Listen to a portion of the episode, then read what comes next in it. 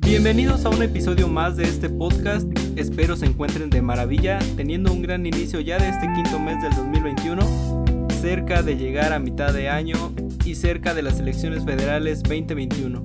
El día de hoy tenemos varias noticias y una gran entrevista con una candidata a una presidencia municipal del estado de Morelos, por lo que les invito a que se queden a este episodio que por el día de hoy será un poco largo. Soy Gerardo Centeno y esto es Otros Datos. Comenzamos.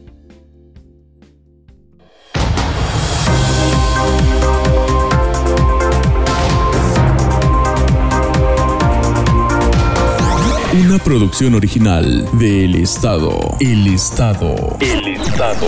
Escucha la opinión, la información y las noticias más importantes de la semana en un solo espacio. El. Quédate y escucha otros datos. Otros datos. Con Gerardo Centeno. Gerardo Centeno.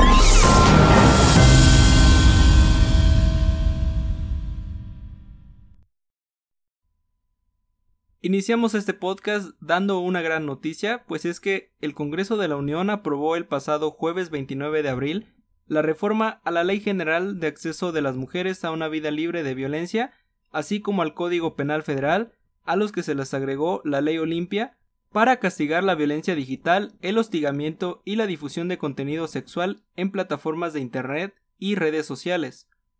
La Ley Olimpia Nacional reconoce la violencia digital como un tipo de agresión contra las mujeres tales como el acoso, hostigamiento, amenazas, insultos y vulneración de información privada, así como la difusión de contenido sexual sin consentimiento, textos, fotos, videos o datos personales a través de Internet, redes sociales, correo, aplicaciones o cualquier otro espacio digital.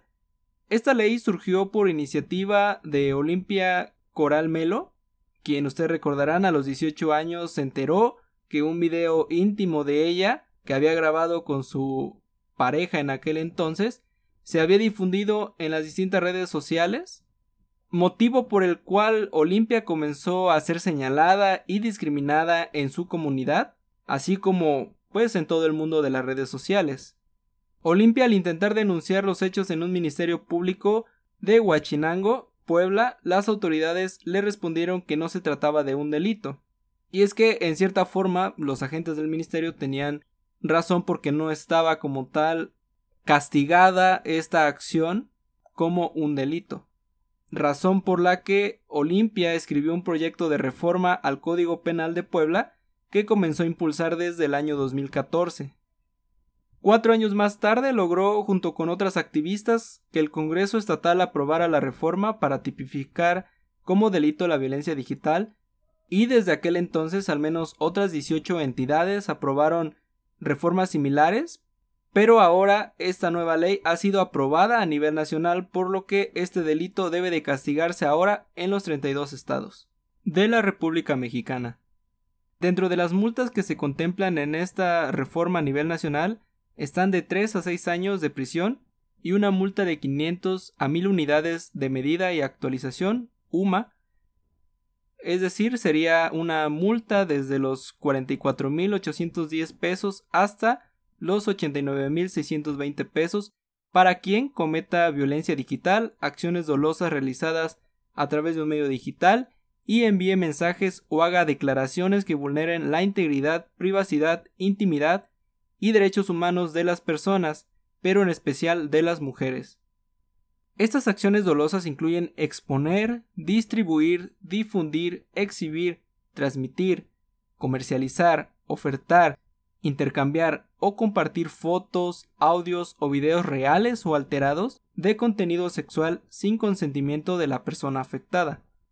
Sin embargo, hablábamos de las penas, y estas penas establecidas en la ley Olimpia pueden ser mayores cuando el delito es cometido por el cónyuge, concubinario o por cualquier persona con la que la víctima tenga o haya tenido una relación sentimental, afectiva o de confianza.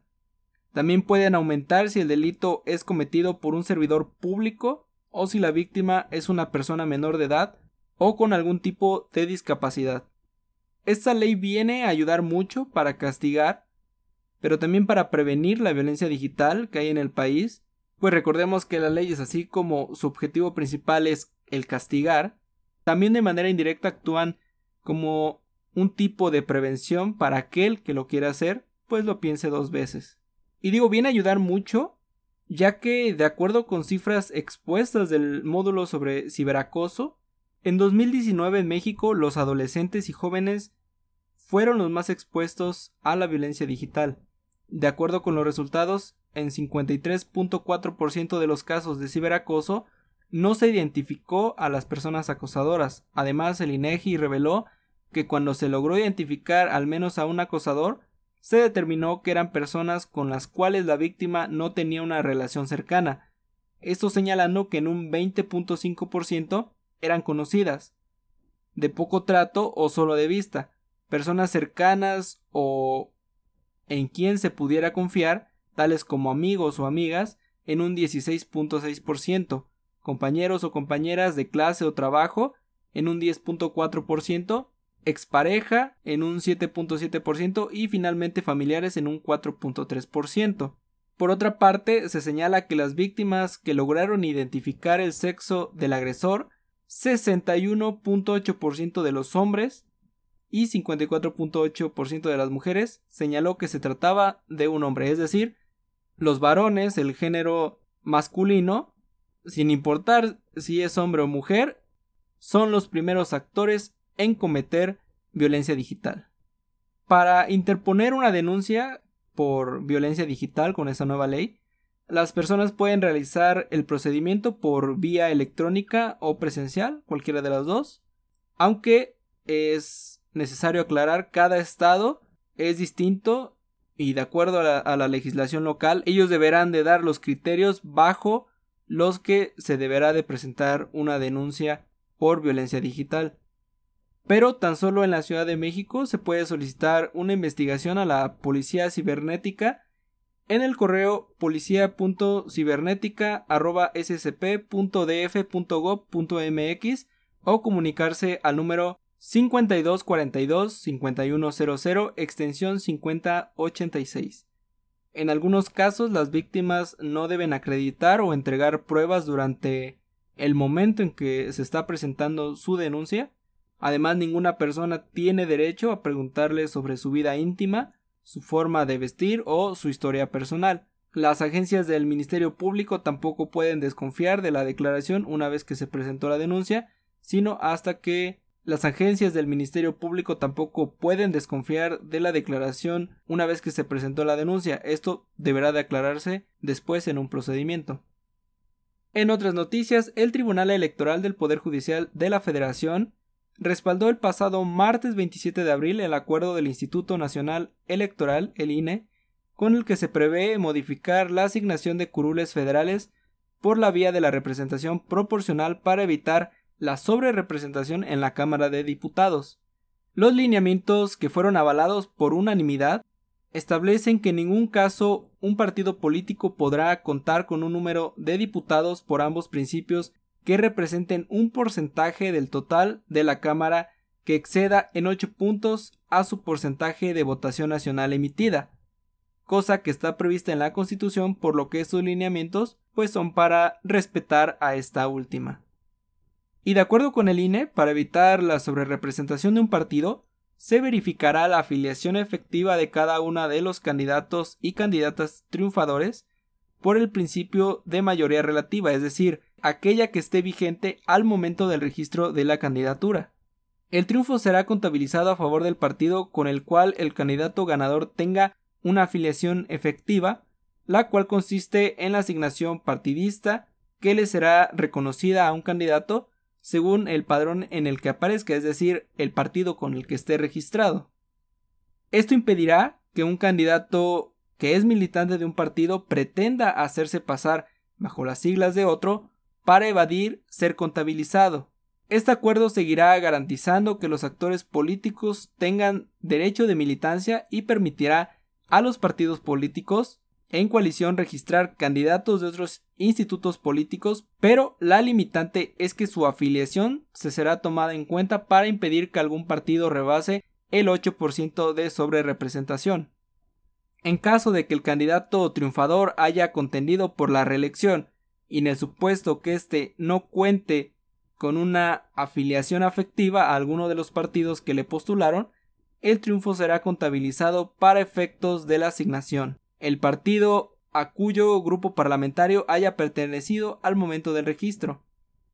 Estos lineamientos que propuso primeramente el INE, que, bueno, recientemente, hace unos días, acaba de validar el Tribunal Electoral del Poder Judicial de la Federación, buscarán evitar que suceda lo mismo que en 2018 cuando Morena se hizo del 62% de la Cámara de Diputados cuando solo había recibido el 45.9% de votos, lo que excedía los 8 puntos porcentuales que permite la Constitución.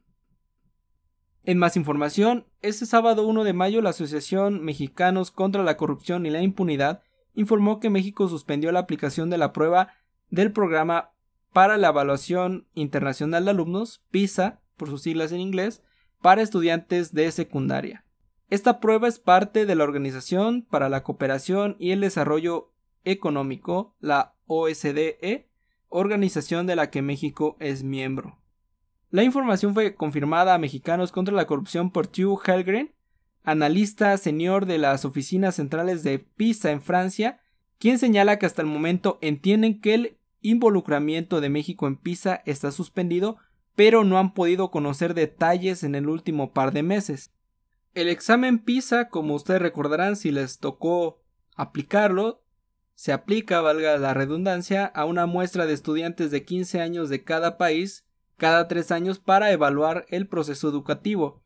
La última evaluación se realizó en 2018, la siguiente que debía realizarse en 2021 se pospuso para 2022 debido a la pandemia, pero México ha suspendido su participación. La prueba PISA es muy importante debido a que ayuda a los gobiernos pues a tomar decisiones en materia de educación, ya que la prueba mide las capacidades de los estudiantes para seguir aprendiendo.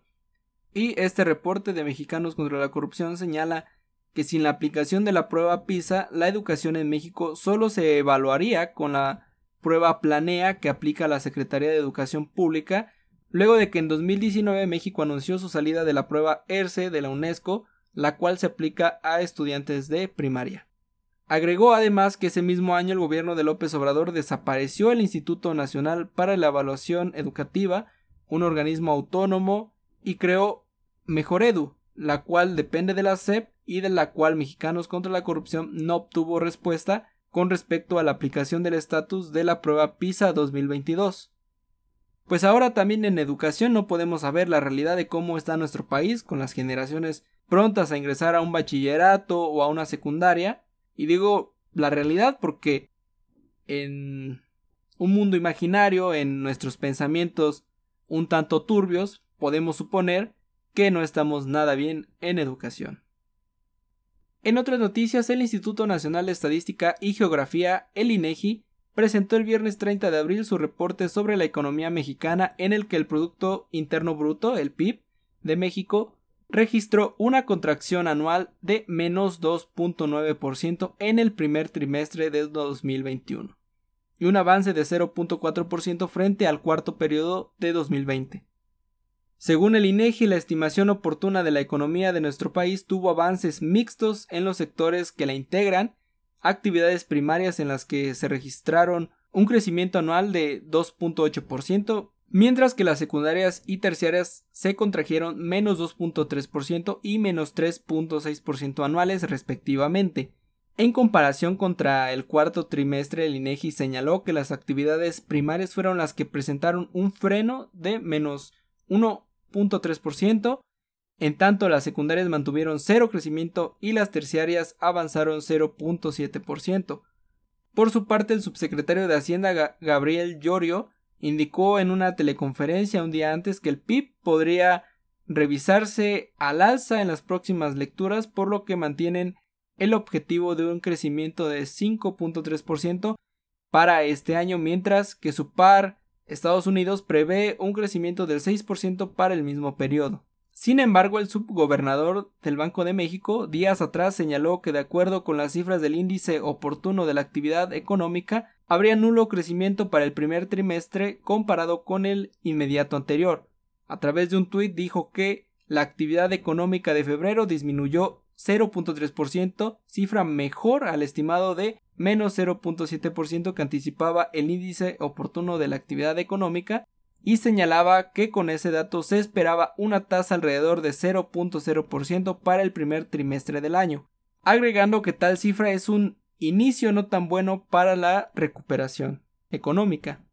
Por su parte, el presidente López Obrador se dijo confiado con ese mísero aumento del 0.4% con respecto al último periodo del 2020, señalando que para el verano de este año la economía volvería a como estaba antes de la pandemia.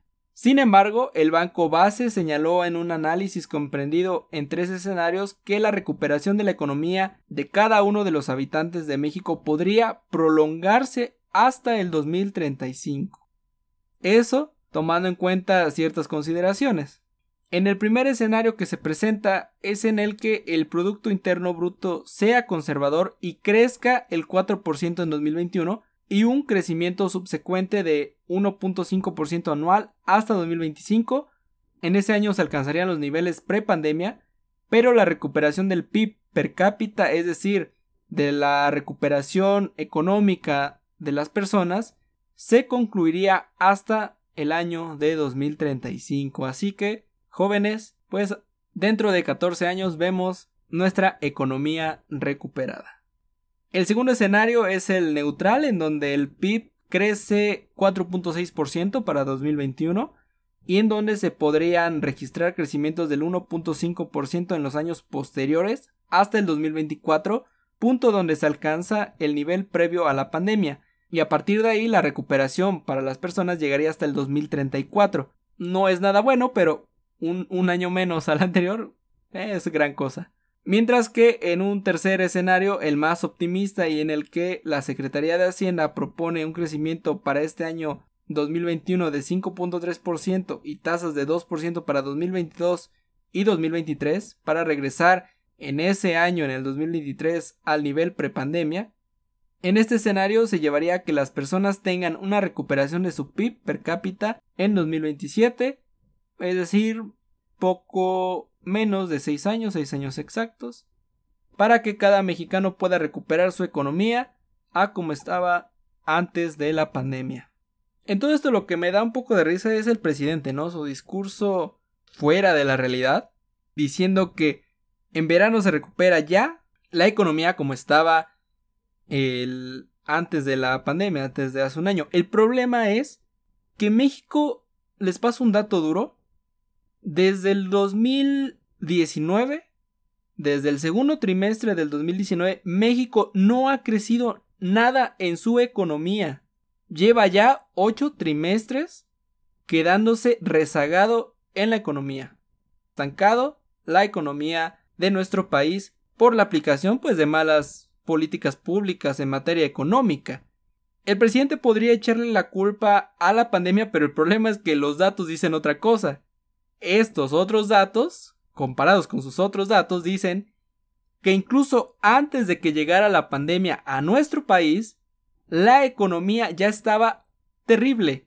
Y ustedes recordarán, en ese 2019, cuando, bueno, en 2020, cuando ya teníamos pandemia, en marzo, cuando se dio a conocer el Producto Interno Bruto anual del 2019, el resultado fue menos 0.1%.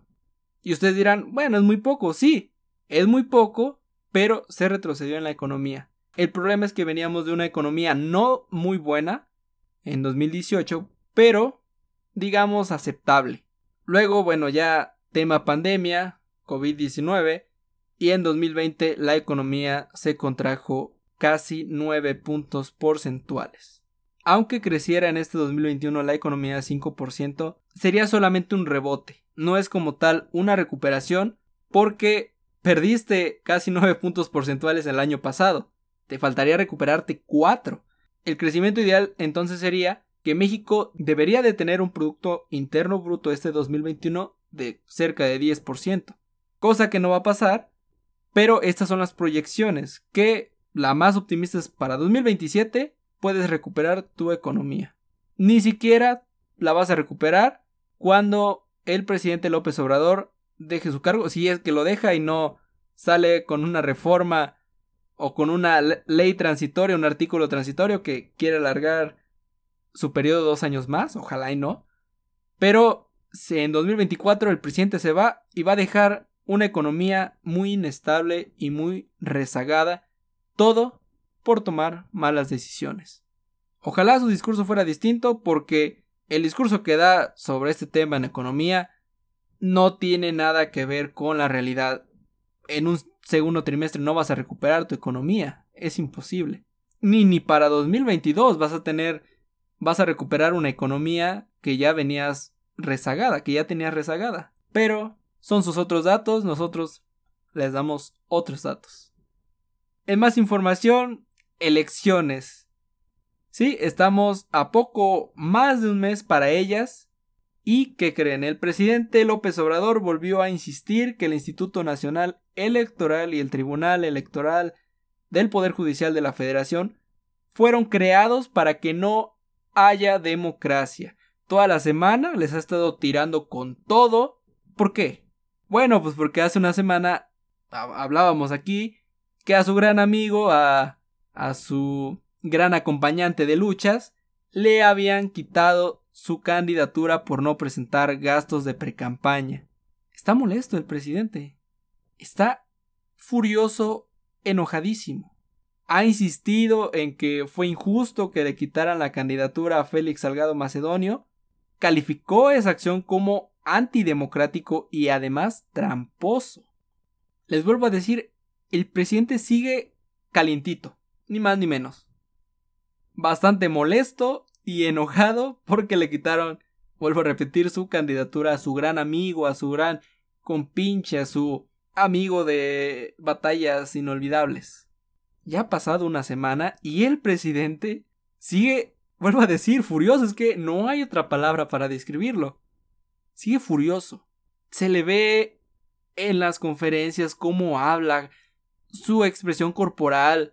López Obrador ha gobernado desde el odio, pero lo que hemos visto estas últimas dos semanas, creo que al menos yo nunca lo he visto y miren que yo de vez en cuando veo una conferencia matutina porque la verdad es que de información no se dice nada, pero es un buen show de chismes, ¿no? es un buen lugar para que el presidente pues exprese y saque todo lo que lleva guardado desde hace 15 años. Es un es un consultorio de un psicólogo, sin psicólogo, solo con el paciente. Pero volviendo al caso de, de López Obrador, hasta cierto punto es cómico, ¿no? y en cierta forma revela lo que es el presidente. Me refiero a que solo acepta las resoluciones de jueces que le benefician, que son en su favor o que de manera indirecta le cumplen un capricho. Porque ustedes recordarán cómo alabó el presidente al Tribunal Electoral junto con el INE, cuando estos dos organismos decidieron no darle el registro al partido del expresidente Felipe Calderón. El presidente hizo fiesta llenó en elogios a los organismos y casi casi se agachó para darles un beso en el zapato. Pero ahora que no le benefician, se enoja y llama a atacar a estos órganos electorales. Pero no sé de qué se enoja el presidente. Al final de cuentas, ya Morena decidió poner a la hija de Félix Salgado Macedonio como candidata a la gubernatura de Guerrero. Sí, eh, no es broma. Morena anunció el, sábado 1 de mayo que Evelyn Salgado Pineda será la candidata para competir en las elecciones por el gobierno de Guerrero en sustitución de su padre Félix Salgado Macedonio. Evelyn Salgado fue elegida como candidata supuestamente tras realizar una encuesta vía telefónica que el partido hizo entre los militantes para definir la nueva candidatura. En un día eligieron a la candidata y es que creo que solo ella competía. Ya me imagino la llamada que le hicieron a, los militantes, tipo, sí, hola, ¿qué tal? Este, hablo con el militante tal de, de Morena. Sí, dígame. ¿Vota porque Evelyn Salgado contienda por el gobierno de Guerrero? Este, dígame, ¿qué otro candidato hay más? No, no hay otro, solo ella. ¿Vota a su favor? Pues no, pero ya que. Algo así ha de haber pasado con esta candidatura de Evelyn la verdad es que es impresionante. Y es lamentable lo que está haciendo Morena con tal de poner a Félix Salgado en el gobierno de Guerrero. Porque, a ver, suponiendo que esta tal Evelyn ganara el próximo 6 de junio, el que va a gobernar sí o sí y mandar en ese estado va a ser Félix Salgado Macedonio. Su hija solo servirá como imagen para taparlo. Él gobernará a oscuras, detrás de ella. Será él quien guíe a ese estado. Es increíble el nivel de bajez que ha mostrado el partido de Morena. Están dispuestos a hacer todo por poner a quien a ellos se les antoja, o bueno, a quien se le antoja al presidente poner. Porque esta decisión no viene de... Esta decisión no viene de Mario Delgado, no, Mario Delgado es un gato más de López Obrador. Mario Delgado viene a cumplir solamente una imagen publicitaria del partido y el que manda en ese partido es López Obrador. Y lo que López Obrador diga que quiere, se hace. Y si no, vete de aquí porque no me sirves. Y, y miren, hablando de, de, de, López Obrador, ven cómo, cómo son las benditas redes y cómo nos recuerdan aquel pasado tan fantástico del que no queremos acordarnos. El presidente López Obrador como opositor el 29 de enero del 2016 tuiteó en su Twitter que designar al hijo de Murat como candidato del PRI en Oaxaca demuestra que en vez de república existe una monarquía hereditaria y corrupta. Y yo le diría al presidente, bueno, presidente, pues usted no canta muy mal las rancheras. Lo que está diciendo el presidente es lo mismo. Tanto se ha quejado que la mafia del poder, que el PRI, que el PAN, que estos partidos políticos corruptos que le han hecho tanto daño a México, que hay influyentismo, que, que hay nepotismo, pero que él es diferente. Y no es diferente, es igual. Viene de una escuela del PRI, porque él inició en el PRI. Después se cambió al PRD, después fundó Morena y ahora dice que ni conoce al PRI. Pero López Obrador es igual que los viejos del PRI. Y si no vean, vean su gabinete. Bartlett, a quien se le acusa de ser responsable de la caída del sistema en el 88. Lo tiene ahí. ¿Y alguien dice algo? No, nadie, todos se quedan callados. Pero les digo, benditas redes, cómo nos ayudan y cómo refrescan la memoria de aquel a quien se le olvida cómo participaba hace algunos años. Cuando, cuando el presidente era opositor, todo lo que hacía el partido, todo lo que hacía el gobierno estaba mal. Llega él ahora, hace lo mismo, o incluso peor, hace cosas peores, y dice, todo está bien, vamos bien. Somos corruptos, pero somos morales. Sí, eh, no hay transparencia.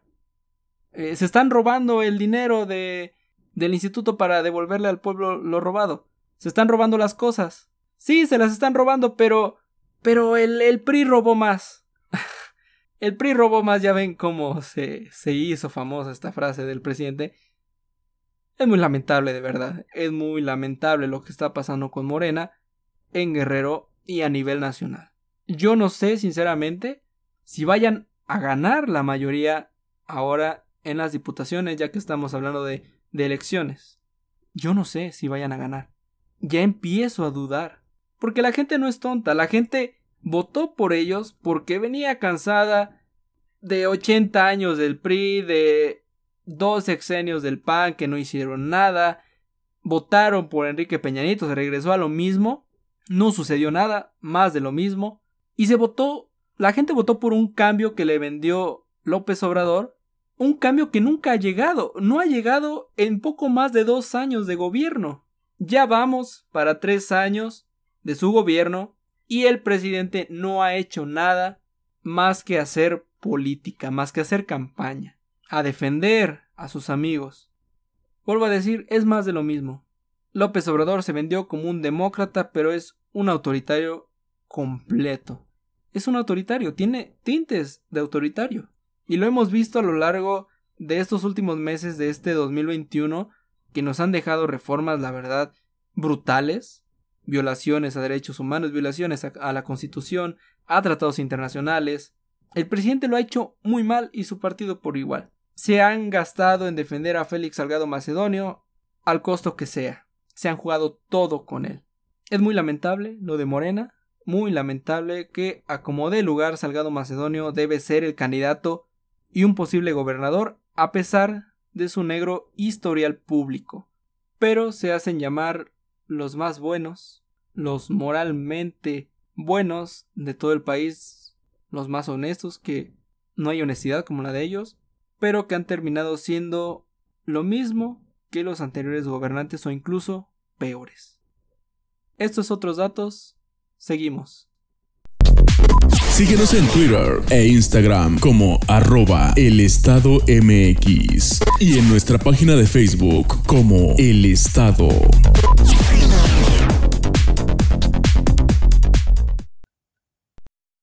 Estamos a 35 días de las elecciones y es un gusto para mí tener en este podcast a la candidata a la presidencia municipal del municipio de Ayala, eh, la maestra Gabriela Pérez Cano, quien es candidata por el partido Redes Sociales Progresistas. Maestra, es un gusto tenerla aquí con nosotros. Muchísimas gracias, gracias por la invitación.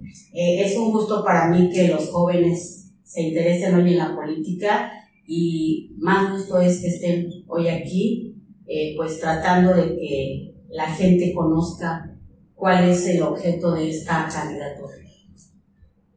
Maestra, ¿qué es redes sociales progresistas? Redes Sociales Progresistas es un partido que se crea a raíz de una organización política que hicieron muchísimos maestros eh, cuando fue la, la, votación para Andrés Manuel López Obrador.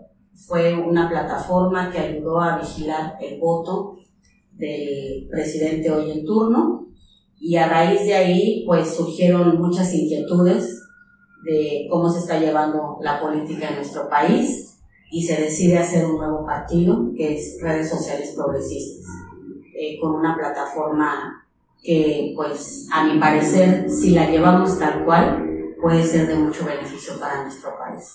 ¿Por qué el nombre Redes Sociales Progresistas y no otro?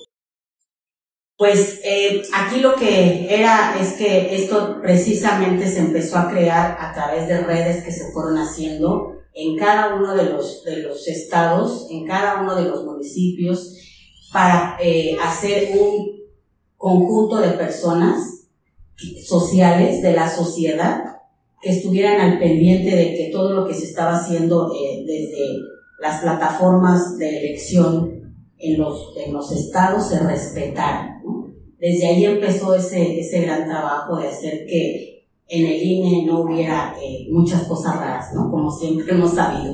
Entonces, realmente fue eh, un grupo de personas que hicieron redes sociales para eh, vigilar que el progreso en el proceso democrático se diera. De ahí salen redes sociales. Ahora, cuando un nuevo partido nace, la duda quizás que toda la, la gente se hace es ¿Este partido nace con la idea de ver a futuro o solamente, híjole, ver qué pasa en estas elecciones y de ahí miramos, ¿no? Es decir, si en esta pues no la armamos, posiblemente en unos tres años pues, pues desaparezca. ¿Cuál es la idea del partido? ¿Piensan a futuro o es ahorita? A ver qué pasa. Mira, yo creo que eh, este partido desde un inicio, y yo creo que cualquier partido se genera para preservar, ¿no? Desgraciadamente a veces el actuar de las personas hace que ese objetivo se caiga, ¿no? Realmente las plataformas políticas de todos los partidos se crean con muchas expectativas, ¿no? Todo el mundo quiere cambiar el mundo, ahora sí, y desgraciadamente en el camino, pues, eh, muchos no estamos preparados para ser ¿no? Eh, muchos vemos hoy en día en la política un gran negocio seamos muy claros, ¿no? El mejor negocio hoy es la política. Entonces, muchos quieren entrar a esta eh, gran creación de partidos por eso, pero yo creo que redes sociales progresistas se crea como un partido que quiere realmente hacer un cambio, un partido de mucha inclusión, un partido que ha respetado realmente eh, la paridad de género, Eh, un partido que ha estado muy al pendiente de todo lo que es el proceso del INE. Incluso fuimos el primer partido que hicimos un ejercicio en línea, ¿no? Eh, para hacer las precandidaturas. Nos llevaron a una plataforma para elegir a los candidatos a través de un sistema en línea, ¿no? fue como un ejercicio para ver cómo podía verse las elecciones de este 2021 en junio, ¿no? Realmente fue un ejercicio muy enriquecedor, pero también te das cuenta de todas eh, las fallas que tenemos en lo que es la tecnología, ¿no? Creemos que porque ya todo el mundo tiene un celular, pues todos estamos súper metidos en las tecnologías y tenemos las mejores instalaciones para hacerlo. Lo que nos, la experiencia que nos dejó es que no estamos preparados para hacer una, una contienda en línea. Entonces, creo que ha sido eh, un partido que ha estado muy al pendiente de trabajar eh, en ejes realmente de desarrollo. Al menos es lo que es la base, ¿no? Sabemos que pues todos los partidos, como lo dije hace rato, se crean con plataformas electorales eh, muy ambiciosas, ¿no? Pero dicen que los partidos no son solos. Entramos los seres humanos y a veces esas plataformas se desvirtúan.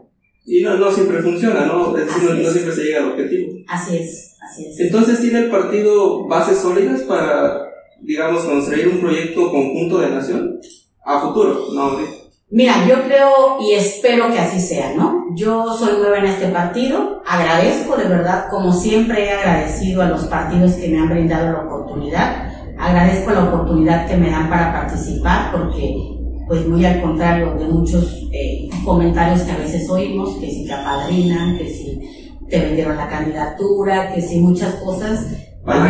Así es.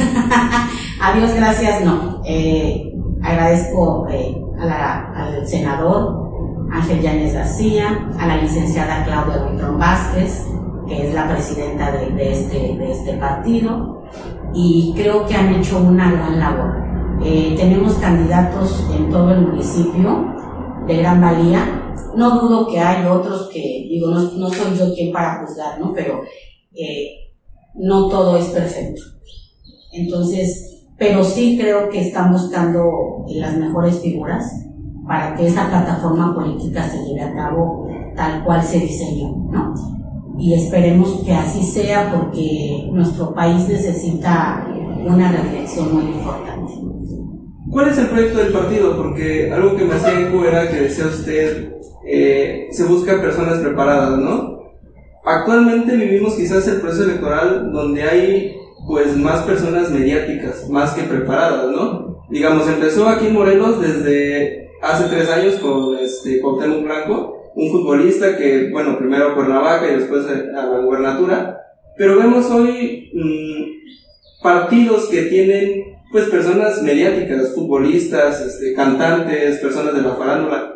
A eso apuestan ahora los políticos y hablo en particular de redes sociales más, digamos, un voto pues popular, mediático que personas preparadas o hay en el partido personas preparadas pero también mediáticas. Mira, yo creo que eh, tú lo acabas de decir hace rato, ¿no? Este partido pretende eh, eh, permanecer o es para las elecciones de este 2021, ¿no? Yo creo que esa es una parte muy importante y de repente creo que a veces es necesario como que hacer una combinación, ¿no? Ahí yo creo que los que definitivamente debemos pensar por quién votamos somos los eh, electores, ¿no? Desgraciadamente somos un país que no tenemos mucho la cultura de la lectura, ¿no? Somos más visuales, más auditivos. Entonces, eso pues les da la oportunidad a ellos de decir, pues él es famoso y, y eso va a hacer que tengas un voto duro ya de posi, ¿no? Fue lo que pasó con, con Blanco, ¿no? Eh, con todo el respeto que me merece, pues yo creo que hay puestos que sí necesitan una profesionalización. Eh, desgraciadamente, pues fue lo que quiso el pueblo y toda acción tiene una reacción. Y hoy vemos lo que estamos viviendo. Yo creo que también eh, eso pasa a la historia y hay algo que dice que debemos conocer y no olvidar la historia para que no se repita o se mejore, ¿no? Entonces yo espero que eh, el pueblo de, Morelos haya aprendido que no todo es ser famoso. Que para que nuestro el Estado pueda avanzar, necesitamos realmente gente que tenga la capacidad y la voluntad de hacer las cosas. A veces no tanto tampoco es tantísima preparación, ¿no? Hay personas que tienen muchísima preparación y igualmente pues pasan de noche, Yo creo que aquí tiene que haber voluntad de la gente y hay algo que se ha perdido y se ha perdido totalmente, el humanismo. Hoy queremos llegar a una candidatura eh, a pesar de lo que sea, porque hoy, como te lo dije en un principio, la política se ha convertido en el negocio más rentable para muchas personas. Y entonces hoy ves como una lucha de muchos años y que costó mucha sangre, ¿no? El sufragio efectivo, no reelección, hoy pues, ahora sí que lo pisoteamos todos, ¿no? Y hoy a como de lugar quieren reelegirse. Muchas incongruencias, pero bueno. ¿Cómo ve Morelos nuestra, digamos, en medio de una pandemia, obviamente no es, no es nada fácil, pero eh, hablaba usted, por ejemplo, de Cuauhtémoc, el trabajo que ha hecho, pues ya vamos para tres años, y eh, pues no se ve, ¿no? Un avance, obviamente lo puedes ver a simple vista, pero usted cómo ve, o sea, se ha rodeado también de la gente correcta, porque digamos, obviamente no tiene quizás el conocimiento amplio de, de lo que es gobernar un estado, pero debe de reunirse o de conjuntarse con personas que sí le, le, digan, oye, tienes que hacer esto. Así es, mira, yo creo que gran parte de, de ser un buen administrador, porque finalmente él es un administrador, ¿no? Todos lo contratamos como cuando alguien va a una empresa y dice, aquí está mi currículum y quiero ser gerente de esta empresa, ¿no? ¿A qué te comprometes? ¿Qué bases tienes para poder transformar esto? ¿Y a quién vas a elegir en cada área para ayudarte a transformar esto? Porque al final de cuentas el gobernador es como la parte organizadora, ¿no? Y él debe aprender a delegar funciones en la gente correcta para hacer el trabajo. Él no es todo lo, ¿no? Creo que esa es una de las partes y de los más grandes errores que cometen todos, no nada más el gobernador, porque gran parte del trabajo es el gobernador, sus instituciones, sus secretarías y los municipios. Y desgraciadamente vemos cómo todos los, los entes gubernamentales se convierten en dictaduras, ¿no? Aquí se hace lo que yo digo y como yo lo digo. Y te lo digo por experiencia, yo nunca había trabajado en gobierno y tuve la oportunidad de trabajar un ratito y de verdad muy decepcionante, ¿no? No hay eh, esa parte de administración. Creo que es muy importante que haya el conocimiento de la administración pública, porque también es muy diferente una administración privada a una administración pública. Entonces, eh, sí creo que debe cambiar el rumbo de nuestro Estado y creo que eh, tal vez Cuauhtémoc Blanco tiene a lo mejor las personas indicadas, pero no ha sabido direcciones. ¿O no les hace caso? O no les hace caso. Volvemos a lo que decíamos hace rato, ¿no? Las dictaduras. Entonces, mientras no aprendamos a que el principal eh, este, eje de la administración es la delegación de funciones, Cuando redes sociales progresistas obtuvo la validación del Tribunal Electoral en octubre, me parece del año pasado, para que se registrara ante el INE, el discurso mediático que había en, digamos, críticos, este, opinólogos, era que redes sociales progresistas junto con este, Fuerza Social por México venían a sumarse al proyecto de López Obrador, es decir, venían en conjunto para sumarle personas en el Congreso y que sus este, digamos, sus proyectos pasaran este, como si nada, ¿no? Sin cambiarles nada.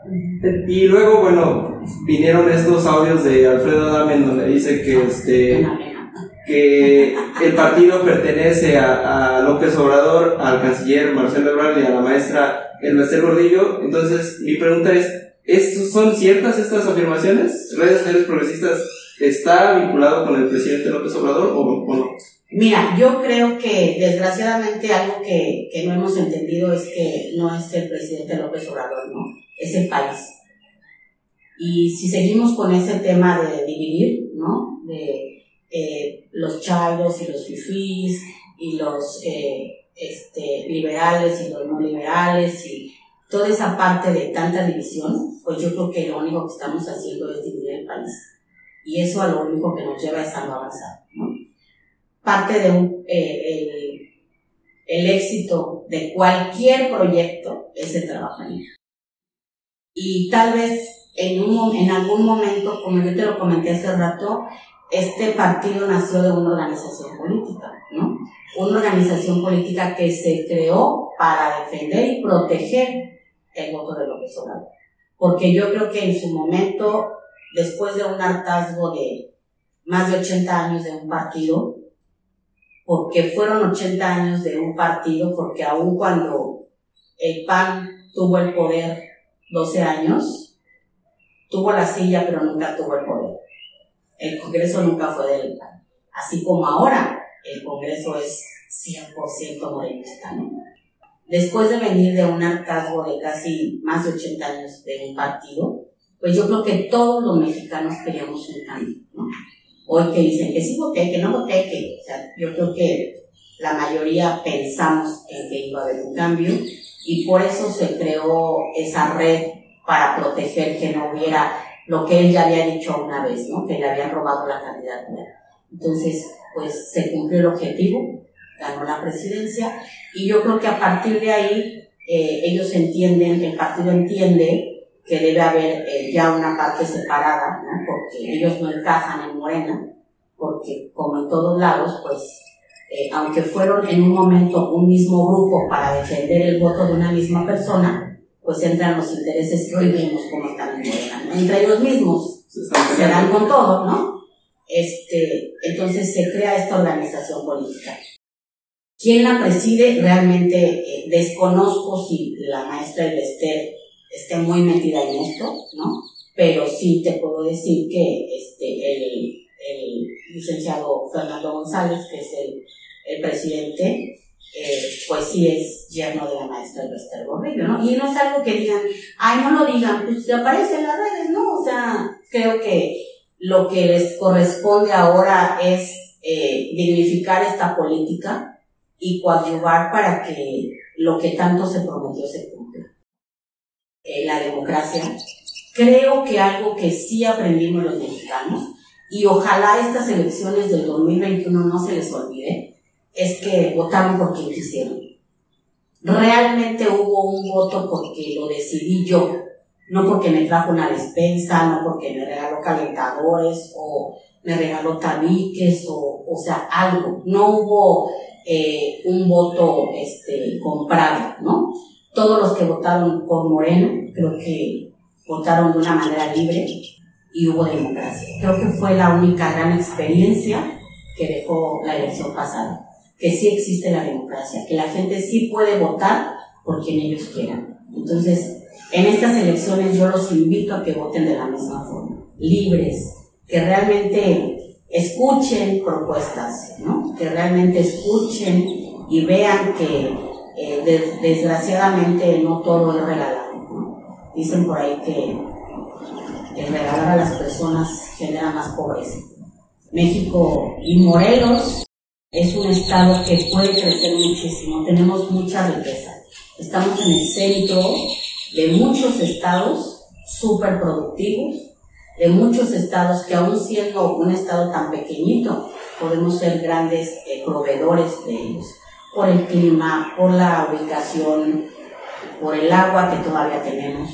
No, perdamos de vista que México es el quinto país a nivel mundial en riesgo de caer en sequía. Entonces, creo que hay mucho que hacer por nuestro Estado. Entonces, ¿qué papel viene a jugar redes sociales? Eh, ¿Va a ser de derecha, de izquierda, opositor? ¿Se va a sumar a un proyecto, sea de quien sea? Mira, yo creo que redes sociales traen un proyecto eh, muy democrático, ¿no? Y creo que va a ser un partido que va a trabajar solo, ¿no? De hecho, ahorita, pues, digo, independientemente de que no se puede eh, ir en coalición porque somos partido nuevo, ni en alianza, ni mucho menos, eh, aquí la idea es que sea un partido que trabaje solo. Definitivamente debemos apostar a eso para evitar que haya la creación de tanto partido, ¿no? Porque ya me imagino a todos los que se crearon, los que queden, a una gobernatura no van a ir solos. Entonces va a empezar. Entonces, ¿para qué se crea tanto partido? ¿Para qué se gasta tanto desde el INE? Para que sea una contienda en la que se pierde mucho dinero, muchísimo dinero, para que después vayan a adherirse a uno, a uno más grande. Entonces, pues eh, esperamos y creemos que redes sociales progresistas sea un partido que crezca y crezca mucho en la participación de, de, la, eh, la, votación digital. A pesar de ser un ejercicio muy sencillo, hubo una gran votación. Entonces, creemos que la gente eh, puede apostar a tener confianza en, en este partido. ¿no? Hay mucha difusión para los jóvenes y creo que esa es la parte más importante de, este proyecto porque hoy hay 40 millones de jóvenes, ¿no? es una plataforma electoral súper importante. Y algunos le van a votar, ¿no? Y vienen, y vienen atrás otros que, que, van a votar. Y para el 2024 va a ser impresionante el crecimiento del voto del joven. Entonces, creo que es muy importante este trabajo. Hemos hecho, estamos trabajando mucho. No es nada fácil te lo digo porque a mí me ha tocado en este municipio eh, levantar el partido y no es nada fácil eh, levantar el partido, ¿no? O sea, posicionar un partido, porque aparte nos toca en un momento eh, de una pandemia, ¿no? Donde pues la gente tiene miedo, miedo de salir, miedo de, de recibirte en su casa, o sea, entonces es un poquito complicado y también la gente tiene mucho enojo muchísimo enojo porque pues después de 80 años de, de muchas cosas que estábamos viviendo, pensamos y creímos en una esperanza y hoy pues muchos estamos desesperanzados, ¿no? Entonces... No ha llegado esa esperanza. Hacia dónde, nos, hacia dónde vamos, ¿no? Y, y lo más triste que yo veo es eh, el desconcierto y el enojo de la gente. Hay un alto riesgo de que nos lleve al abstencionismo impresionante impresionante. Y eso puede ser un gran riesgo para cualquier eh, municipio, cualquier estado, ¿no? donde se lleven elecciones. ¿Logrará su partido colocar este, los candidatos en los distintos cargos públicos que están en juego el próximo 6 de junio? Fíjate que yo creo que sí. Yo creo que sí porque eh, traemos eh, compañeros, estamos formando este grupo compañeros de trabajo compañeros que hemos estado en la lucha y que de repente los partidos pues no te han tomado mucho en cuenta por la falta de economía, ¿no? Pero hoy a través de las redes y hoy que no se puede hacer sus, todos sus eventos tan grandísimos que hacían para la gente y demás, yo creo que eh, nos pone en piso parejo a todos. A pesar de que va a ser muy complicado porque vamos a votar en una sábana, ¿no? Porque vamos a hacer 21 candidatos, creo, aquí en Ayala, imagínate, ¿no? La confusión de la gente es mucha. y no los llegan a conocer, ¿no? A todos. Pues igual sí, ¿no? Porque pues hoy las redes sociales son, son una maravilla, ¿no? Entonces, igual y sí los lleguen a conocer, pero pues va a ser muy difícil que todos los candidatos vayamos eh, a, ganar. ¿no? Pero creo que eh, redes sociales escogió candidatos eh, buenos, candidatos que a lo mejor pues ya habían participado y demás y no, no serán tan buenos, pero sí creo que trae eh, una base interesante, por lo menos aquí en Morelos, de candidatos. Y pues esperemos que para hacer su primera elección sí haya algunas sorpresas. ¿Tiene entonces candidatos el partido para competirle, digamos, a pues partidos políticos más fuertes como Morena actualmente, PRI, PAN? Yo creo que sí. Yo creo que sí, mira, eh, yo creo que desgraciadamente vemos como Morena, PRI, PAN, eh, hoy vuelven a trabajar con los mismos actores de siempre, ¿no? El PRIAN, ¿no? Que tanto... En el PRIAN, ¿no? Eh, no hablo más de los partidos porque yo participé con el PAN y estoy muy agradecida con ellos por la oportunidad que me dieron. Pero bueno, yo creo que todo en la vida debe haber cambios y todo evoluciona, ¿no? Y de repente dicen chapulines y esto y lo otro, ¿no? Yo creo que más bien es, tú tienes que buscar aquella plataforma que te dé la seguridad de que puedes trabajar y hacer tu equipo y hacer tu trabajo de manera honesta y sin ningún, eh, ninguna presión. Entonces, yo creo que estas elecciones, por lo menos del 2021, van a ser mucho de personas, no, tanto de partidos. ¿Tiene entonces buenos candidatos su partido? Yo creo que sí. ¿Incluido Alfredo Yo creo que esa parte, eh, pues, empezó muy mal, ¿no? Pero yo les pido a, a los electores que vean más bien a los candidatos. Finalmente, los partidos hoy en día son un vehículo para poder llegar a un objetivo. ¿no? Los candidaturas independientes se volvieron muy difíciles, lo vemos, y hoy, pues de repente muchos buscamos un partido que, que nos dé la libertad de actuar.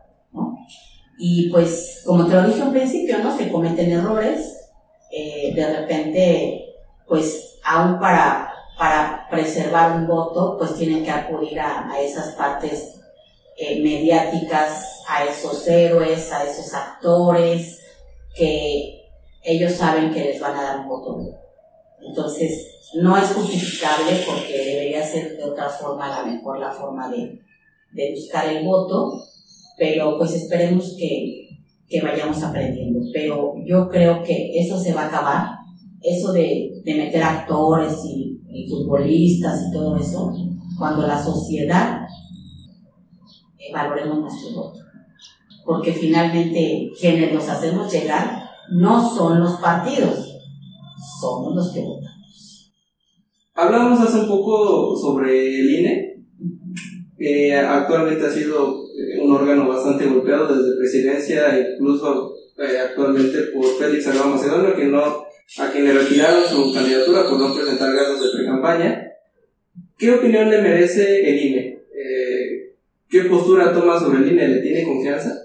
Mira, yo creo que eh, las instituciones se deben respetar, debemos tener respeto hacia las instituciones, pero también de repente el actuar en algunos casos, pues te empieza a crear muchas dudas, ¿no? Eh, ni más ni menos aquí en Ayala, pues tenemos 21 años con la misma familia y siempre han ganado ellos. Aunque no ganen ellos, en la mesa ganan. Entonces, sí, yo sí tengo mis dudas con el INE, ¿no? Respeto la institución y creo que eh, es una institución que es muy importante, pero como lo vuelvo a decir, ¿no? A veces no son las instituciones, son las personas, y yo creo que sí debe haber una gran vigilancia en lo que son las elecciones. De hecho, creo que aquí nuestro municipio eh, debiera ser eh, blindado, por decir algo, el día de las elecciones. Aquí es muy, muy sabido que ganas y cuando te despiertas ya perdiste. Yo tuve esa experiencia en la diputación local, impugné y pues hacen muchas cosas que, que no se deben. ¿no? Entonces sí creo que que debemos vigilar mucho esa parte y que debe haber muchísima vigilancia hacia el día de las votaciones, ¿no?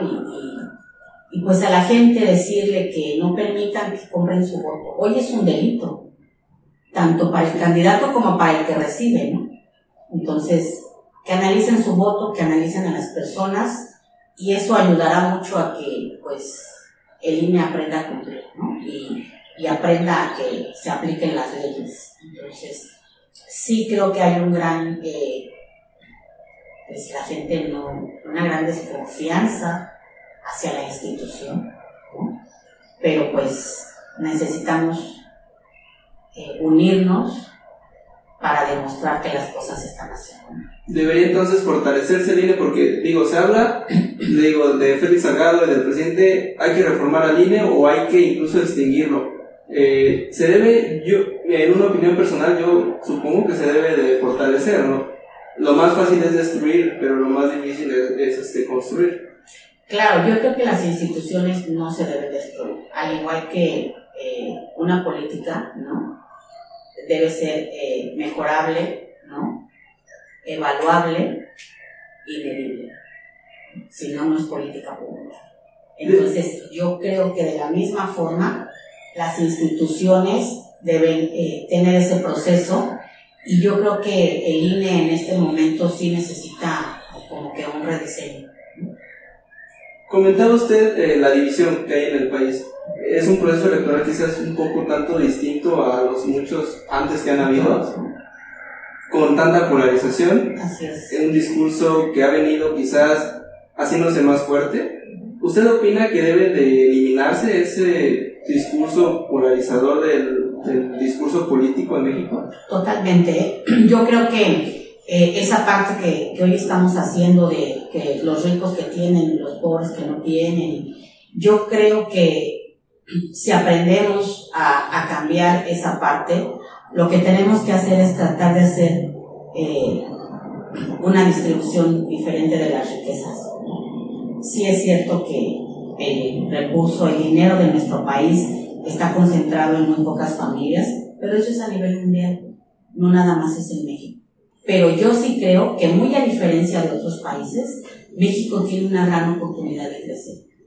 Pero vamos a crecer si nos unimos. Decían por ahí, no puedes erradicar la pobreza eliminando a los ricos. Porque entonces, ¿dónde está el progreso y el desarrollo de tu país? ¿no? Yo creo que tenemos que aprender a trabajar ricos y pobres y lo que tenemos que buscar es un salario justo para la gente, pero realmente justo, tenemos que buscar que la gente emprenda, ¿no? sobre todo los jóvenes hoy, deben entender eso, que tienen que emprender. ¿no? Hoy se habla mucho del emprendedurismo y, y de que los jóvenes deben emprender y se, se, se, ve como la panacea de, este, de, esta, de esta época. Y pues, volviendo a lo que decía Zapata, y, y porque estamos en la tierra de Zapata, y todo el mundo en las elecciones lo sacan, si Zapata viviera, lo hubiera colgado a todos, yo creo, ¿no? Zapata dijo que el hombre será libre cuando sea dueño de su fruto de su trabajo. Creo que esa parte, él desde entonces ya hablaba del emprendedurismo, ¿no? donde él decía, si la gente eh, es tu tierra, tú siembras, tú tienes que ser dueño de, lo que se genere de esa tierra, ¿no? Y entonces tú decides qué haces con tu dinero. Esa es la parte que creo que, que debemos empezar a trabajar que la gente empiece a emprender, que la gente sea su propio este, patrón. Y entonces vamos a crecer mucho. Pero si no damos las condiciones para que otros crezcan, si nada más quiero crecer yo y hacerme aquí un terrateniente, como pasa en muchos lugares, como pasa hoy en muchos municipios, donde la política ya se hizo un negocio y es de una sola familia, y eso lo vemos en Morelos muchísimo, en muchos municipios. el papá, el hijo, el, el, otro hijo, regresa el papá, va el hijo, el primo, o sea, digo, no menos aquí en Ayala, ¿no? Tenemos 21 años con la misma familia, ¿no? Entonces, yo creo que la política no puede ser de familias. Y luego vienen otros candidatos, igual la familia, ¿no? La esposa, la hermana, la tía, el primo, el marido atrás, o sea, esto debe cambiar, debe ser, debemos ir a la política incluyente y como dice hoy el INE, ¿no? debe haber inclusión eh, de todos los organismos. ¿no? De la gente de la tercera edad, hay gente que tiene mucha capacidad, no porque ya tengas 65, 70 años, perdiste la capacidad, ¿no? Aparte tienes muchísima experiencia en muchas cosas. Eh, los indígenas, aquí tenemos, ya nuestro municipio es considerado un municipio indígena para las elecciones, por lo tanto el diputado local debe ser de una comunidad indígena. Ahí ves la participación ya de los indígenas, porque ya casi el 40% de la población de aquí es comunidad indígena, y eso debiera hacernos sentir orgullosos porque puedes eh, preservar muchas cosas que son de gran valía en la cultura. Pero desgraciadamente a veces eso que no es tan tangible en dinero, pues no importa, ¿no? Usted fue militante del PAN eh, y fue candidato también del mismo. ¿Por qué no seguir en, en, ese partido? Mira, no fui militante del PAN, fui candidata ciudadana. Eh, de hecho, yo nunca he estado afiliada a ningún partido, ¿no? Yo creo, como te lo dije hace rato, que los partidos son un vehículo. Eh, para mí, eh, la filosofía del PAN es una filosofía muy bonita, ¿no? Es una filosofía donde dice el bien común. Luchemos por el bien común. Y participé la primera vez eh, una invitación así de yo jamás había entrado a la política, ¿no? Empecé a trabajar una asociación civil y trabajé mucho con comunidades indígenas y a partir de ahí conocí el municipio, lo conozco mucho, hoy conozco casi todo el estado por ese trabajo con comunidades indígenas y entonces eh, pues me invitaron a participar en el, al principio yo decía pues yo qué puedo hacer, ¿no? Pero cuando empecé a ver pues lo que es la política aquí, dije bueno pues nada más es eh, andar en el relajo y a veces ganas, ¿no? Ya cuando participé en la Diputación Federal, pues ya me había empapado un poquito más de, de todo lo que era nuestro municipio. Y realmente cuando me invitaron a la Diputación Federal me entusiasmó mucho porque pues llegas realmente a un lugar donde sí puedes cambiar las leyes. Y para mí era muy importante eh, tener una curul en un Congreso Federal porque hay mucho que hacer por los derechos de los seres humanos. Creo que es lo más pisoteado. Las leyes existen, pero no se aplican. No tenemos que ir a hacer más leyes. Nada más tendríamos que ir a hacer con bases y con proyectos que las leyes se apliquen. Entonces, pero pues en la Diputación Federal yo sabía que era una contienda muy complicada, ¿no? Yo era la única mujer y iba con con pues, gente de mucho dinero y mucha trayectoria en el gobierno, Ruiz Silva, que estaba en ese momento de secretario de Agricultura, en una zona donde lo más fuerte es la agricultura, ¿no? la zona oriente, y pues tenía una gran ventaja, el senador Ángel García Yáñez, que ya traía una trayectoria de haber sido presidente, diputado local y ahora competía para diputado federal. Y pues eh, aún así dije, pues algo tiene que pasar, ¿no? Y algo que pasó es que tuve la oportunidad de conocer a mucha gente a nivel nacional y a nivel estatal, que hoy cuento con muchos amigos en muchas dependencias, y entonces eh, creo que tienes un gran aprendizaje y creces mucho eh, políticamente para saber que, que no todo es eh, querer llegar por querer tener algo tú. Debemos cambiar esa forma. México es uno de los países donde más se pelea estar en un puesto político. En los países europeos nadie quiere trabajar en gobierno porque los sueldos son muy bajos. Y aquí son muy altos. Y aquí, uff, aquí es increíble que alguien en un puesto de un municipio gane mucho más que un maestro o que un doctor o que un ingeniero, ¿no? que trabaja muchísimo. Pero bueno, Finalmente las cosas están así y lo único que debemos ver es que haya un cambio para beneficio de todos, porque mientras no volteemos a ver toda la pobreza que hay, nuestro municipio no va a avanzar. Y por más que te hagas murallas y demás, eh, todo esto que estamos viviendo hoy de tanta inseguridad y demás es generado por eso, ¿no? por la falta de oportunidades para muchos mexicanos, para muchos. Entonces debemos construir, como bien nos dijiste hace rato, eh, oportunidades para todos. ¿Le sirvió entonces estar en el PAN como experiencia? Muchísimo, muchísimo y lo agradezco mucho. Eh, me da mucha tristeza también ver cómo se convierten en partidos de familias y ellos deciden y ellos hacen y entonces el voto de la militancia no importa. A pesar de que nunca fui militante, pues veía como veamos ahorita lo que pasó en Cuernavaca, ¿no? Entonces, eh, desgraciadamente pasa eso, que los partidos entregan los comités a familias y se empiezan a convertir en partidos de familias. ¿Cuál es el proyecto que tiene usted como candidata? Pues mira, para mí en este municipio lo más importante eh, es necesitamos desarrollo económico. Creo que Ayala merece una situación económica mucho mejor. Somos un municipio que tenemos muchas condiciones para que fuéramos un, un municipio económicamente muy fortalecido, muy, muy fortalecido. Sin embargo, la economía en este municipio está detenida. Y te digo detenida porque pues somos el segundo municipio en extensión. Somos un municipio que tenemos un parque industrial muy importante somos un municipio que tenemos un campo muy productivo, muy productivo. Somos un municipio que tenemos un gran número de maestros que muchos trabajan en el Estado de México, entonces imagínate toda esa economía para acá, ¿no? Porque allá cobran, pero aquí lo deberían de gastar, ¿no?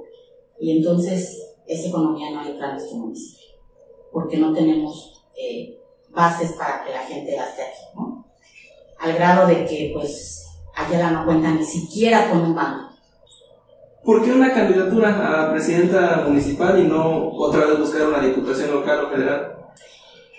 Porque yo creo que eh, sin ser, eh, sin verme muy, pues halagarme mucho, tuve la experiencia de ya participar a una diputación local y a una federal y pues con tristeza veo cómo los diputados llegan a un congreso a hacer lo que dice el, el gobernador. Y la verdad, pues no me gustaría llegar a un congreso a hacer lo que me dice el gobernador. Yo creo que desde mi municipio, el municipio es autónomo y puedes generar leyes internas, puedes generar este, reglamentos, leyes, puedes modificar algunas leyes para mejora de la gente y entonces tratar de armonizarlas con el Congreso local o federal, pero el que seas presidente te da esa oportunidad. Creo que en este momento puedo y quiero hacer más por este municipio que desde el Congreso. Hablaba usted hace poco de la economía del municipio. No es, obviamente, de las, digamos, más grandes dentro del estado. por obvias razones está Cuernavaca antes que todo. Pero, ¿usted ve al municipio con potencial para, para ser, digamos, un municipio importante dentro del estado? ¿Y cómo incentivarlo? Claro, nosotros podemos ser un municipio muy fuerte económicamente porque tenemos eh, varios sistemas producto que se han olvidado. Primero, tenemos una gran historia. ¿sí? Una gran historia que únicamente la sacan en tiempos electorales, ¿no? Con Zapata y con Zapata. El turismo en este municipio está olvidado. Bueno, no existe, no es que esté olvidado, no existe. Si nosotros apostamos al desarrollo turístico en este municipio, podemos crecer muchísimo, muchísimo. Si junto con el turismo agregamos la parte culinaria, también podemos crecer. Creo que necesitas proyectos integrales para hacer crecer este municipio.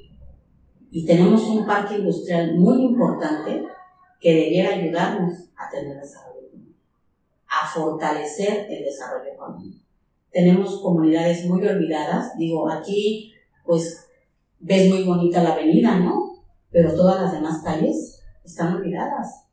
Está olvidado. Entonces no es posible que siendo un municipio con todo el potencial que tiene, estemos en tanta pobreza. Si tú te metes al INEGI, somos un municipio de extrema pobreza. Eso es incongruente. Cuando tienes muchísima producción de la caña, tienes un parque industrial, teníamos un sistema producto pez de ornato, se incursionó en la producción de la tilapia. Éramos, éramos eh, productores de jote muy fuertes, de calabaza, de cebolla. O sea, hay mucho potencial, pero no ha habido apoyo. Si tú vas al campo, hay muchas tierras eh, sembradas, ¿sí? Las que tienen riego, las que son de temporal, pues están olvidadas. Si reactiváramos esa parte, pues sería un gran potencial, ¿no? Alguien me dijo, no, más que el agua y el agua. Yo nada más les comento que, pues México estamos divididos en dos partes, ¿no? La parte norte y la parte sur. Del centro hacia el norte, del centro hacia el sur. Del centro hacia el norte es un desierto, ¿no? Tenemos, el norte es gran parte del desierto. Y es la parte donde más se produce. Hablaba usted de turismo aquí en el municipio, por obvias razones es un lugar muy histórico. Usted mencionaba a Emiliano Zapata y solamente con nombrarlo yo creo que se, se relaciona con el municipio. ¿Cómo fortalecer el turismo aquí en el municipio, esa parte? Pues mira, yo creo que tenemos que hacer muchos proyectos. Hoy, eh, con la pandemia que estamos viviendo, después de esta pandemia va a ser eh, urgente tener proyectos de recuperación económica, porque Ayala es un municipio donde las mujeres toman una parte muy importante de la economía, porque muchos hogares en el municipio son sostenidos por una mujer. Y hoy esta pandemia es a las que más ha este, golpeado, ¿no? Porque el trabajo de la mujer es el que pues más se ha quitado del, comercio, porque pues si los hijos no están en la escuela, eh, el papá a veces perdió el empleo o, la mamá tiene que estar con ellos, pues no pueden salir a trabajar. Entonces, la parte más afectada en este momento es la parte de, de las mujeres. Entonces, creo que necesitamos hacer proyectos que incluyan a todas esas familias en la economía local. Si nosotros hacemos el turismo desde la economía local, podemos lograr mucho. Pensar en hacer infraestructura va a ser muy complicado porque no va a haber recursos. Si ya el año pasado los presidentes municipales se quejaban de que hubo un recorte al presupuesto, yo creo que hoy va a haber un recorte más. Entonces, yo sí creo que apostar en este municipio al turismo puede ser un gran detonante económico. Y que, no va y que no nos puede costar mucho para que se genere la economía local, lo que hoy llaman la economía circular. Hablábamos de economía, pero obviamente el municipio tiene muchos graves problemas. ¿Cuál considera usted que es el más grande? ¿Es la economía o quizás este sector salud, educación? El más grande problema en nuestro municipio es la mala administración. Así tal cual. Totalmente, totalmente.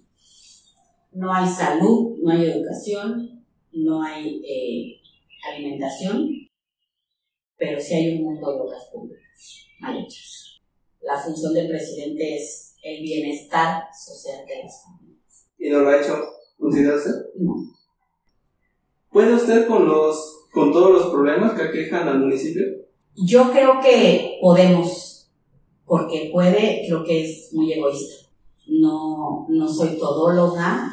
Eh, yo creo que conozco el municipio al 100, conozco lo que se hace y se produce, y si todos trabajamos juntos, si ponemos, eh, contamos con personas que realmente quieran trabajar por su municipio, no que quieran ir a una regiduría o quieran tener la presidencia como negocio, podemos crecer mucho muchísimo. Hay mucho por hacer en nuestra municipio. Somos así como una, eh, un diamante en bruto. Necesitamos trabajarlo para que realmente tenga su y no sea trabajado. ¿Por qué votar por usted o, bueno, por su equipo que usted integra? Porque realmente queremos un cambio y queremos un cambio para que todas las familias tengan las mismas oportunidades. Porque para el porque para que el progreso sea para todos, no para unas cuantas familias. Aquí el progreso ha sido para unas cuantas familias y eso no es justo. Necesitamos que todas las familias tengan las mismas oportunidades, las mismas familias tengan acceso a los mismos proyectos, que los niños tengan alimentación, educación, salud, que las familias tengan oportunidades de tener eh, un desarrollo económico desde la economía local que si podemos lograrlo, ¿por qué no hacer economía circular entre varios productores? ¿Es mucho trabajo? Sí. No es algo que yo diga, tengo la varita mágica y voy a cambiarlo de la noche a la mañana. Pero el proyecto existe, el proyecto está, y creo que si todos nos unimos y trabajamos, Ayala puede ser un gran municipio. ¿Ganará Gabriela Cano la presidencia de Ayala? Sí, estoy segura que voy a ganar. ¿Tiene mucha confianza? pues tengo confianza en que la gente se va a dar cuenta que lo que estamos viviendo no puede seguir. ¿Qué viene para usted después de los comicios del 6 de junio? De estos que ya están. Muchísimo trabajo. Muchísimo trabajo y estoy acostumbrada a trabajar muchísimo. Me gusta lo que hago, me encanta mi trabajo y sé que eh, dando al 100 mi trabajo vamos a poder sacar adelante ya. Eso es lo que viene para mucho trabajo. Independientemente de, todo lo que pase. Si llegara a perder, ¿qué, sería su próxima meta? Pues seguiríamos trabajando, seguiríamos trabajando por eh, tratar de implementar lo mismo que hicimos eh, a través del partido. ¿Algún mensaje que guste darle a, a sus votantes? Pues lo único que les quiero decir es que ejerzan su voto libre, que no tengan miedo, que eh, las luchas se han ganado siempre con sangre. Ninguna lucha se ha ganado eh, desgraciadamente pacíficamente, ¿no? Pero ahora tenemos afortunadamente muchas cosas con las que podemos luchar y vienen ahora las luchas ideológicas. Necesitamos un municipio que nos dé la oportunidad a todos de tener desarrollo. Y ese cambio lo vamos a lograr si trabajamos todos juntos. A los jóvenes que piensen que si ellos eh, trabajan juntos, si trabajamos juntos, podemos tener muchas oportunidades de desarrollo para ellos. Porque el presente son ellos. Y el cambio de este municipio pueden ser también ellos. Que razonen su voto, que no voten por los mismos, porque ya vimos que el municipio de ninguna forma va para adelante. No porque hagan muchas obras pensemos que el municipio está avanzando. Eso no es crecer. Crecer es que todas las familias tengan bienestar social. Y pues les pido a todos que confíen en mi trabajo, confíen en mi persona. Va a ser un municipio totalmente incluyente, muy incluyente. Vamos a profesionalizar el municipio y pues invitar a todos los jóvenes y mujeres que quieran integrarse a este proyecto realmente de cambio, pues estamos de puertas abiertas. Y esperemos que sea lo mejor para el municipio. Maestra, muchas gracias por estar aquí en esta entrevista. Gracias a ti. Suerte el próximo 6 de junio, al igual que su partido. Gracias, pues muchas gracias por estar aquí. Te agradezco el interés de, de conocer la propuesta del partido y de mi persona.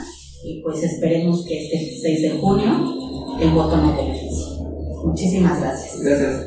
Eh, la candidata, la maestra eh, Gabriela Pérez Cano, candidata a la presidencia municipal del municipio de Ayala, hoy con nosotros en entrevista para el Estado. Soy Gerardo Centeno y nos vemos en la próxima. Información, crítica y noticias dadas de una manera distinta. Esto fue, esto fue Otros Datos. Otros Datos, otros datos. Con Gerardo Centeno. Hasta la próxima semana.